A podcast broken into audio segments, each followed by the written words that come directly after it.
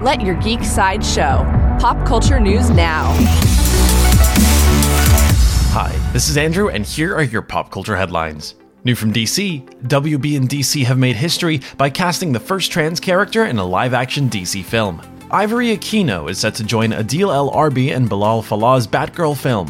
Aquino will play Barbara Gordon's best friend and roommate bartender Alicia Yeoh.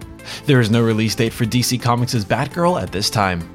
For fans of video games, Video game publisher EA announced a collaboration with Lucasfilm Games and Respawn Entertainment, the team that created the game Star Wars Jedi Fallen Order. They confirmed that they're working on a new Jedi centric game, a new first person shooter game, and a strategy game. There is no further news about the three new Star Wars games at this time.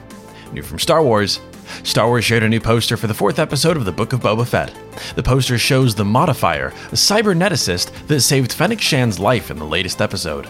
The first four episodes of Star Wars The Book of Boba Fett are on Disney Plus now. Coming soon from Paramount, Paramount set up a new release date for their upcoming Teenage Mutant Ninja Turtles animated film. Seth Rogen and Evan Goldberg will produce the film. The untitled Teenage Mutant Ninja Turtles animated movie is now set to spin into theaters on August 4th, 2023. This has been your Pop Culture Headlines, presented by Sideshow, where pop culture is our culture. For any more ad free pop culture news and content, go to geek.sideshow.com. Thanks for listening, and don't forget to let your geek side show.